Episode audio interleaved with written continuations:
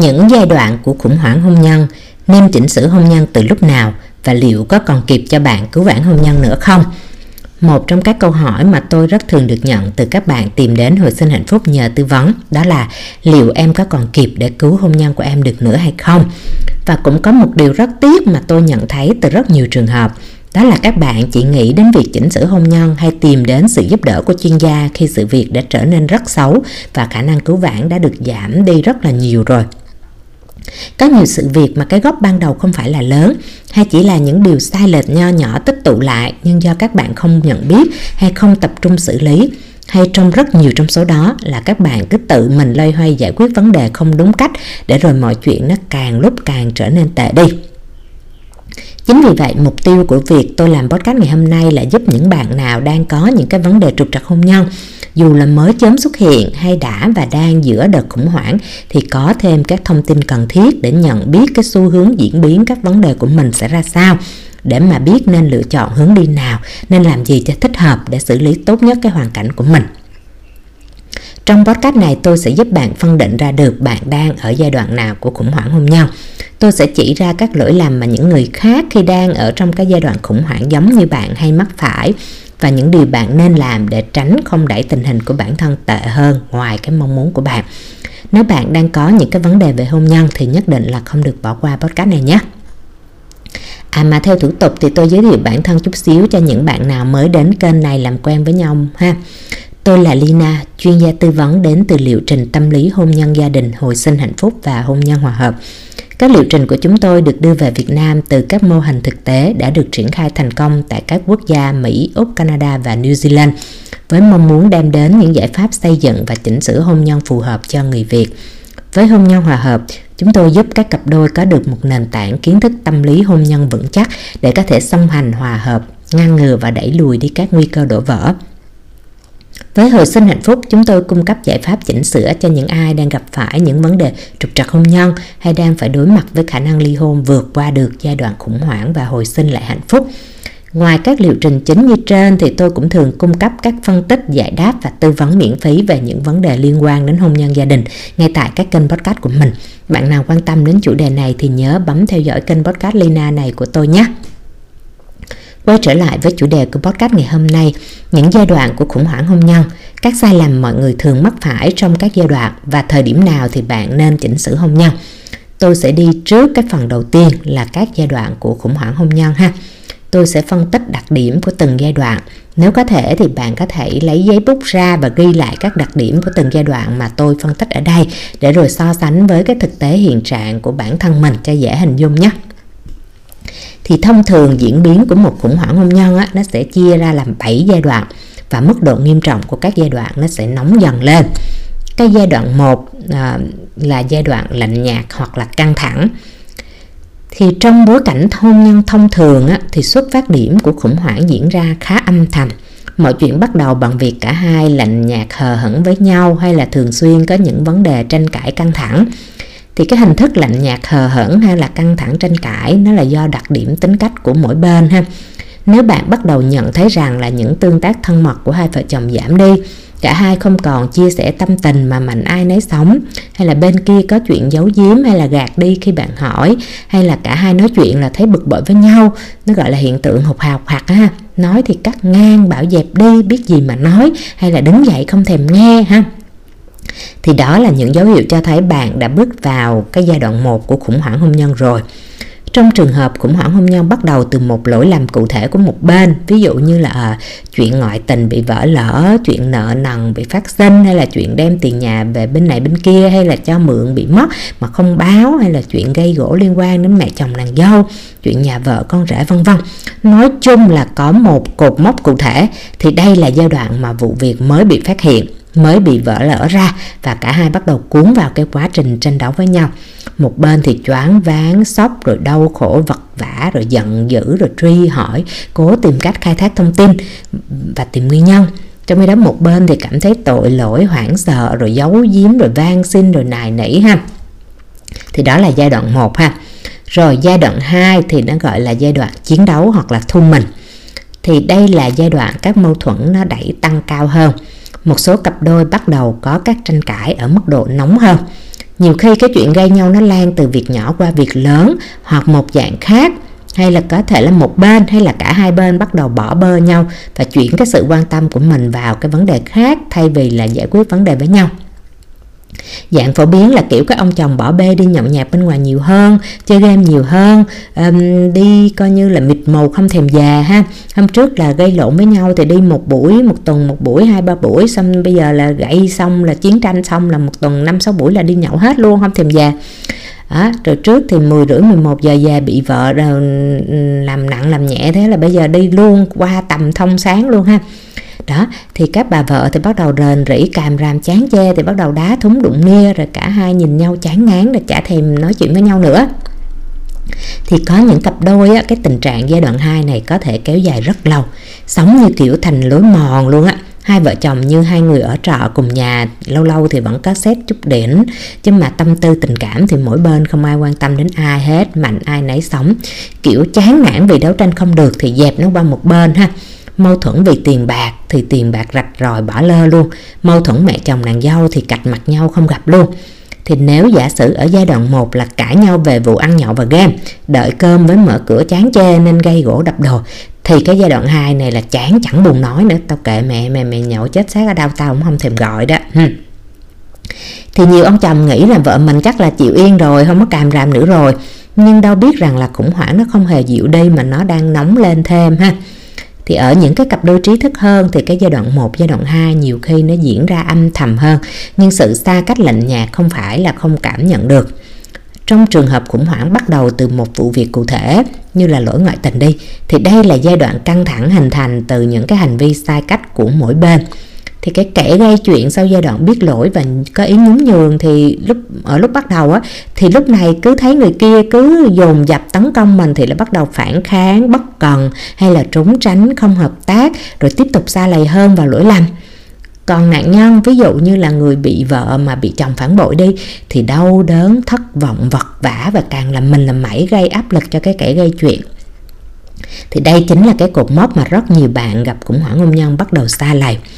bởi mâu thuẫn trong hôn nhân á, hay các sự vật sự việc nào đó bất ngờ xảy ra thì gần như bất cứ cặp đôi nào trong cái hành trình hôn nhân của mình đều sẽ phải gặp phải mà thôi.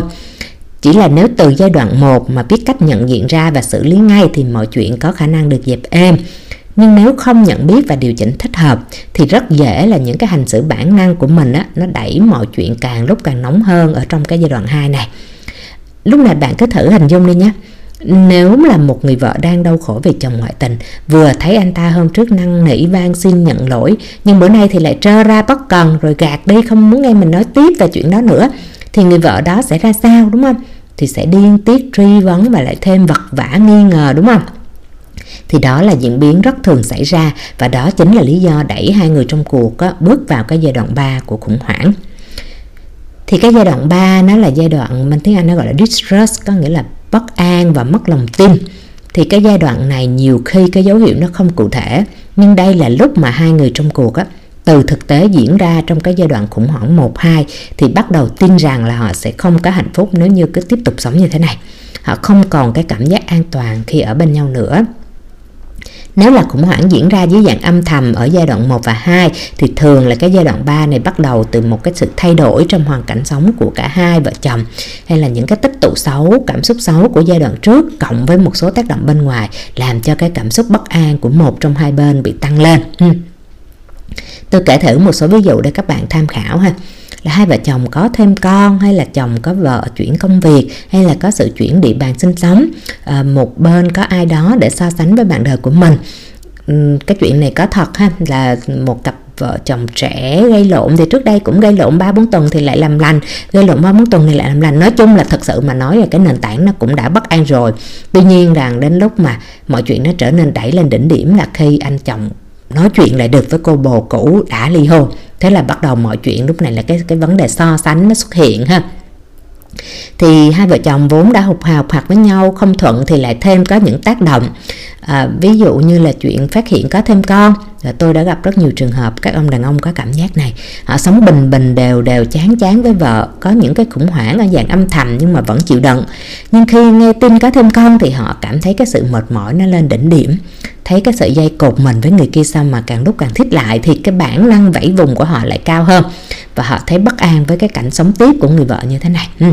Và nếu mà lúc trước cái chuyện nuôi con nuôi cái khổ sở cũng là nguyên nhân góp phần vào những khủng hoảng thì đây là những cái lúc ám ảnh đó quay lại và họ có tâm lý trốn chạy. Ừ. Thì đó là lý do tại sao cái việc rất nhiều cặp hôn nhân á, đổ vỡ ngay khi sinh đứa con thứ hai ra là vậy đó. Ừ hay cái cảnh các bạn vợ trẻ đẻ xong ở nhà ngoại hoài sướng quá không chịu về. Cứ nghĩ về nhà chồng là nản, rồi chồng nhận việc đi làm xa, cứ đi đi đi lại hoài hồi, rồi riết là thấy cảnh nhà chán quá là đi tiếp không muốn về ha. Rồi chẳng hạn sống lạnh nhà cây gỗ hoài thì cũng bực bội mà vẫn chịu đựng. Nhưng chỉ cần có ai đó thích họ hay là có ý theo đuổi họ, thì lúc này tâm lý so sánh phát sinh và họ có sự bất an với cái mối quan hệ hiện tại. Thì đó là ừ, chuyện của loại khủng hoảng âm thầm ha còn những cái trường hợp mà những vụ việc khủng hoảng nóng ví dụ như là người phạm tội ngoại tình đi, thì ban đầu có thể họ không hề có ý định bỏ gia đình, họ cũng không có ý định đến với người kia. Nhưng qua những gì căng thẳng của cái giai đoạn 1 2 thì họ nghĩ rằng là họ không thể nào có thể có cuộc sống bình an, hạnh phúc sau này nữa. Thế nên là họ không còn cái nỗ lực xin lỗi hay hàn gắn nữa, mà họ bắt đầu nghĩ đến cái việc buông bỏ luôn.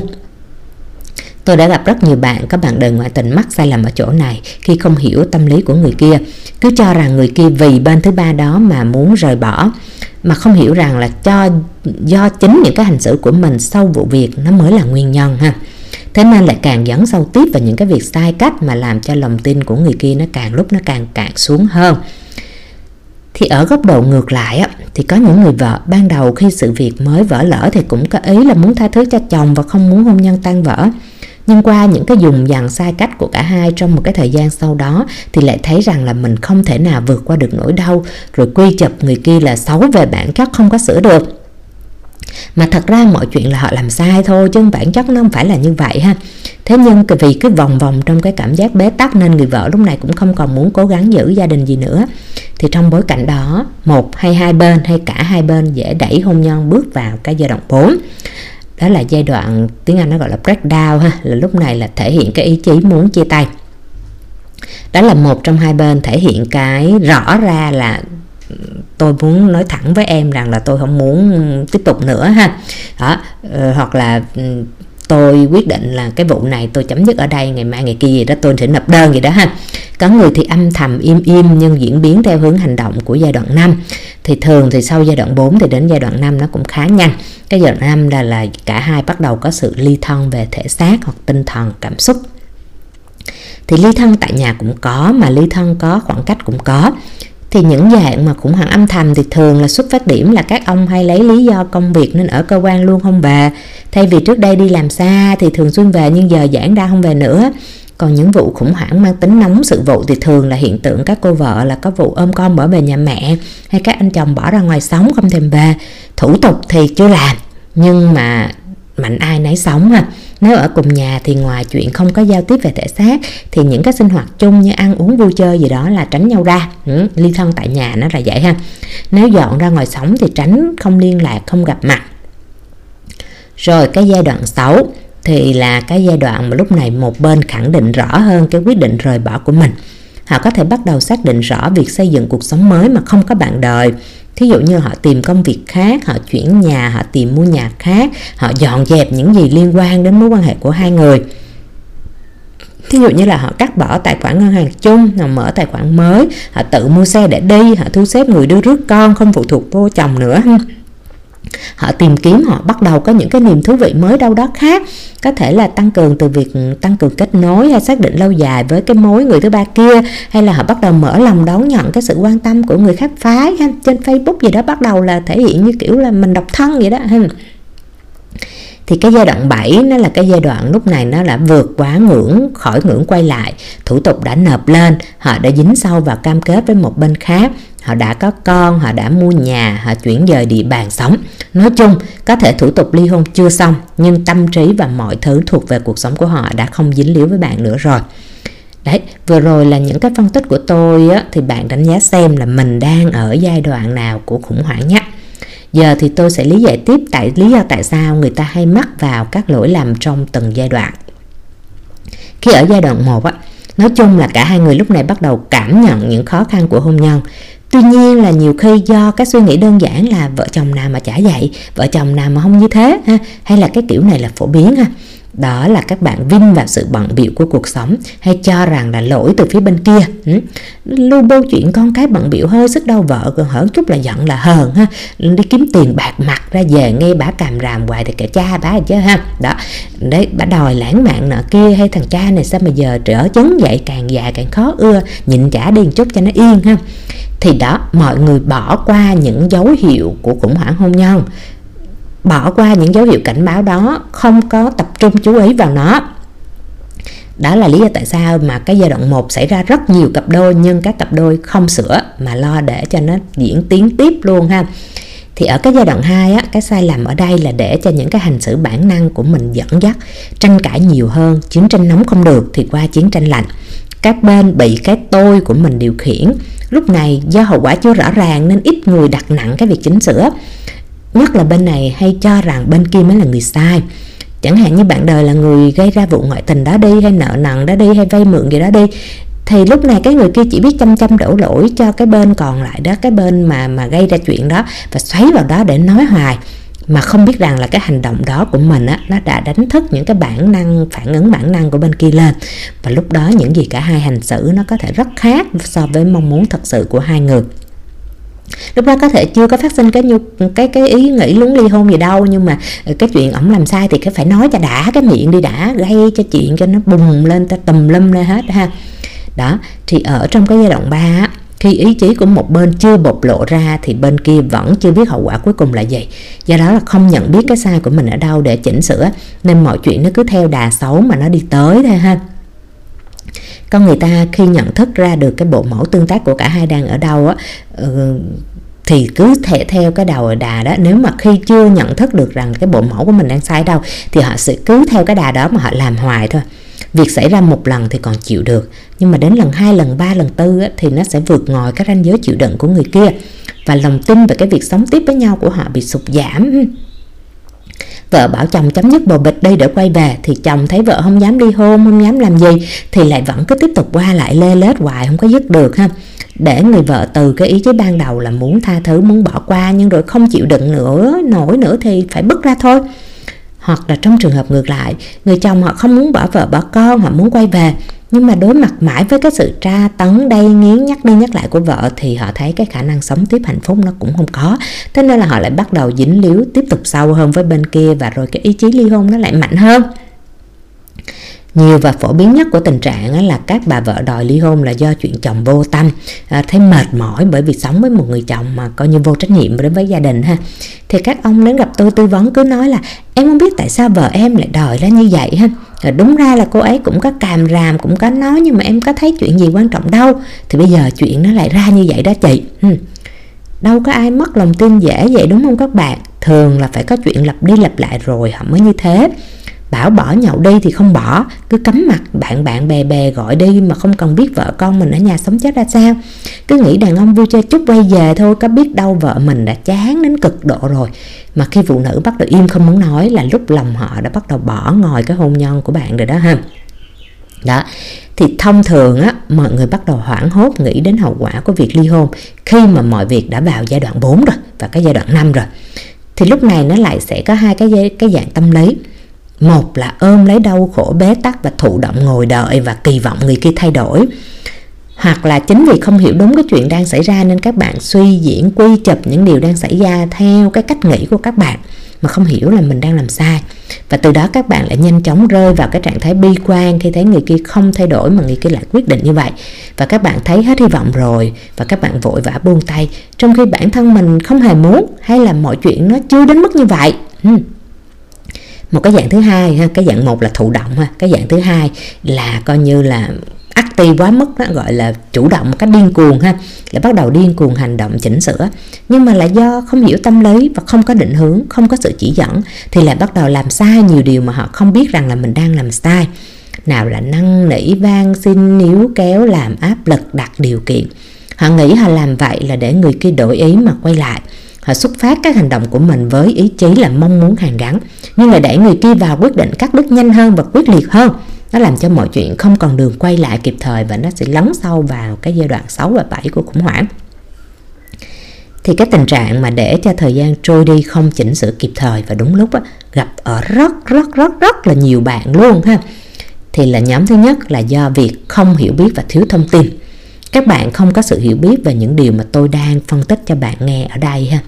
Các bạn biết không? Mỗi ngày trên kênh youtube Lina của tôi á, cũng như tại fanpage hồi sinh hạnh phúc hay trong group giúp nhau hạnh phúc á, tôi vẫn nhận những tin nhắn như thế này nè. Chị ơi em ước gì em gặp chị sớm hơn ha. Em ước gì em biết đến những cái điều chị dạy sớm hơn thì em đã không phải đối mặt với cái kết cục như thế này ha. Rồi chị ơi chị ở đâu mà sao giờ em mới biết đến chị vậy? Rồi em tiếc quá chị ơi ha đó, nếu các bạn đang nghe cái podcast này khi đơn ly hôn vẫn chưa nộp, thì hãy tự nhủ là mình vẫn còn may mắn hơn rất nhiều người ở ngoài kia đã không còn cơ hội để sửa chữa vấn đề hay vẫn đang kẹt trong cái vòng bế tắc của những cái giai đoạn khủng hoảng. Để rồi cái mọi chuyện nó cứ xấu dần đi theo cái ý, ngoài cái ý chí thật sự của họ, ha. Đó là nhóm 1 là không được tiếp cận với thông tin, ha. Còn bạn được nghe đây rồi thì có nghĩa là bạn thuộc nhóm 2 nhóm 3 ha nhóm thứ hai là do không có điều kiện tiếp cận với những chỉ dẫn đúng cách để giải quyết vấn đề. Các bạn khi đã hoang mang lên thì các bạn cứ đi kể chuyện người nọ người kia rồi tham khảo linh ta linh tinh từ báo chí lá cải rồi vô rúp nọ rúp kia bóp mấy câu tâm sự hỏi han thì đa phần là sẽ nhận lại về những cái lời xúi dục sai cách từ những người không có chuyên môn và làm theo để rồi làm mọi chuyện rối bời lên thêm. Đó, các bạn còn đi thiền đi rồi ờ, chữa lành yêu thương gì tào lao hết trơn á đủ chuyện hết á. Ừ, nó không có giải quyết được vấn đề ha rồi một nhóm nữa là các bạn khi tiếp cận với thông tin rồi, được tiếp cận để có những chỉ dẫn đúng cách rồi thì lại không nắm bắt cơ hội để thực hiện ngay các chỉnh sửa vào thời điểm sớm đó. Tôi đã gặp rất nhiều bạn gặp tôi tư vấn khi chuyện mới xảy ra, chẳng hạn như là mới phát hiện bạn đời ngoại tình chẳng hạn, nhưng rồi vẫn không muốn nhận sự định hướng chỉnh sửa rõ ràng mà cứ bảo là để em về em tự giải quyết, rồi vạn sự tùy duyên à, để rồi sau đó nó làm mọi chuyện cứ tệ dần đi ha. Đến mức xa lầy đi xa hơn đến cả mức độ 4 và 5 rồi. Đến khi người kia đã khẳng định quyết tâm ly hôn hơn, đã gắn kết với một ai đó hơn rồi, hậu quả nhìn thấy rõ ràng mất mát rồi, thì lúc đó mới lại hoảng hốt quay lại trở lại. Chị ơi, em nên làm gì đây? Lúc đó thì có 10 tôi đây cũng khó mà giúp bạn được. Khủng hoảng ở giai đoạn 1 gỡ ra không khó, đó là dịp thuận tiện nhất để sửa luôn cái gốc vấn đề mà không gây nên thêm các tác hại khác. Nếu đã lỡ tiến vào giai đoạn 2 thì cũng làm cả hai mệt mỏi, nhưng nếu kịp quay xe đổi hướng tác động sớm và mọi chuyện nó vẫn nằm trong cái vùng chỉnh sửa được ha. Khi mâu thuẫn đã vào giai đoạn 3, giai đoạn 4 thì cái hành trình mà để bạn lấy lại lòng tin của bên kia nó đòi hỏi phải có sự kiên nhẫn, kiên định và nhất là phải đi đúng hướng và đúng cách thì đã có nhiều học viên của liệu trình hồi sinh hạnh phúc giải cứu được hôn nhân của mình ngay cả khi hôn nhân của họ đã vào giai đoạn 5 là ly thân và thậm chí là giai đoạn 6. Tuy nhiên là như các bạn thấy đó, mức độ đòi hỏi nỗ lực lúc này nó phải cao hơn rất là nhiều. Và một khi người kia đã bảo ở vào mức 7 của giai đoạn khủng hoảng thì khả năng để đưa họ lại về với bạn gần như là nó không còn nữa rồi ha thì tôi đã có một podcast khá dài để phân tích cho các bạn biết về cái quá trình phát triển của một khủng hoảng hôn nhân nó sẽ là như thế nào rồi đấy khủng hoảng hôn nhân nó không tự sinh ra, mà nó là biểu hiện cho thấy mối quan hệ của hai bạn đang có vấn đề từ sâu trong cái gốc rễ các liên kết của hai bên. Từ bộ mẫu tương tác không phù hợp của hai bạn, ngay cả chuyện ừ, khi có chuyện tác động từ bên ngoài đi, thì việc nó diễn biến ra sao trở thành khủng hoảng thì cũng là do cách hai bạn hành xử với nhau thôi. Chính vì vậy mà nếu không xử lý sớm và đúng cách, thì cái liên kết lỏng lẻo của hai bạn trên nền tảng cách tương tác sai trước giờ, nó sẽ chỉ làm cho mọi chuyện đi theo quán tính xấu hơn. Chứ không thể nào mà, gọi là, khủng hoảng tự đến tự đi một cách tự nhiên được. Mọi chuyện nó không tự dẹp êm được đâu ha có thể đúng là một lần mâu thuẫn và gây thuận, gây lộn của các bạn thì có thể sau đó các bạn sẽ làm lành và huề lại. Như cái làm lành đó, nó sẽ giống như cái tờ giấy che lại ngọn lửa âm ỉ vẫn đang cháy trong bản thân mỗi người thôi. Khi mà cái nguồn cơn gốc rễ của cái lần gây nhau đó nó vẫn chưa được gỡ bỏ. Thành thử là đừng có dễ dãi bỏ qua các dấu hiệu khủng hoảng của hôn nhân ha. Hay cũng khi mà sự việc bùng nổ thì cũng đừng để những cái hành xử bản năng dẫn dắt mình đi sâu hơn bởi lúc đó khủng hoảng nó sẽ dễ dàng chuyển từ cái giai đoạn 1 sang giai đoạn 2 rồi sang giai đoạn 3 rồi đến 4 đến 5 và vô mức 6 7 thì lúc đó khỏi cứu vãn gì luôn ha thì nếu bạn không biết bắt đầu chỉnh sửa từ đâu, hay không muốn xa lầy vô cái việc tự chỉnh sửa sai cách để rồi mọi chuyện có thể xấu hơn, thì bạn có thể tham khảo thông tin về liệu trình hồi sinh hạnh phúc 28 ngày của chúng tôi tại website hồi sinh hạnh phúc.com nhé. Với 28 ngày liệu trình hồi sinh hạnh phúc, bạn sẽ có được sự đồng hành của chuyên gia để khai phá nhận thức, cảm xúc của mình và bạn đời, giúp bạn tìm ra được nguồn gốc tại sao những cái vấn đề khủng hoảng hôn nhân này lại xảy ra với bạn để bạn có thể kiểm soát bản thân mình hơn và ngăn chặn không cho nó phát sinh nữa. Bạn sẽ được chỉ dẫn cách xử lý các khủng hoảng đang diễn ra nóng trên bề mặt và cả việc xử lý các gốc rễ của vấn đề đến từ sâu bên trong cái mối quan hệ của hai, ừ, của cả hai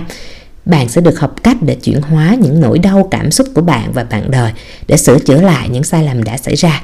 Bạn cũng sẽ được chỉ dẫn những cái hành động làm tăng kết nối vợ chồng và cải thiện cái cảm xúc lứa đôi phù hợp với đặc điểm của bạn, bạn đời và hoàn cảnh tình huống chính xác của hai vợ chồng. Nói chung là tất cả những điều bạn cần biết để không phải chỉ là xử lý khủng hoảng của hôn nhân của một lần này mà là để xây dựng lại một cái hôn nhân tốt đẹp dài lâu từ giờ về sau.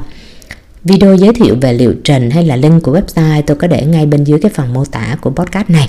Bạn hãy tham khảo để biết rằng là bạn có thể điều khiển cuộc sống của bản thân và hôn nhân mình tốt lên như thế nào nhé. Trong trường hợp bạn có những băn khoăn và cần được tư vấn cụ thể hơn về tình hình hôn nhân của mình thì bạn có thể sử dụng quyền lợi 30 phút tư vấn miễn phí để được trò chuyện với tôi ha. Thì mẫu đăng ký tư vấn 30 phút miễn phí có ngay tại trang chủ của website hồi sinh hạnh phúc.com nhé. Thì podcast này đến đây là hết. Tôi là Lina, đến từ liệu trình hồi sinh hạnh phúc. Hẹn gặp lại bạn tại các podcast khác hay tại liệu trình hồi sinh hạnh phúc nhé.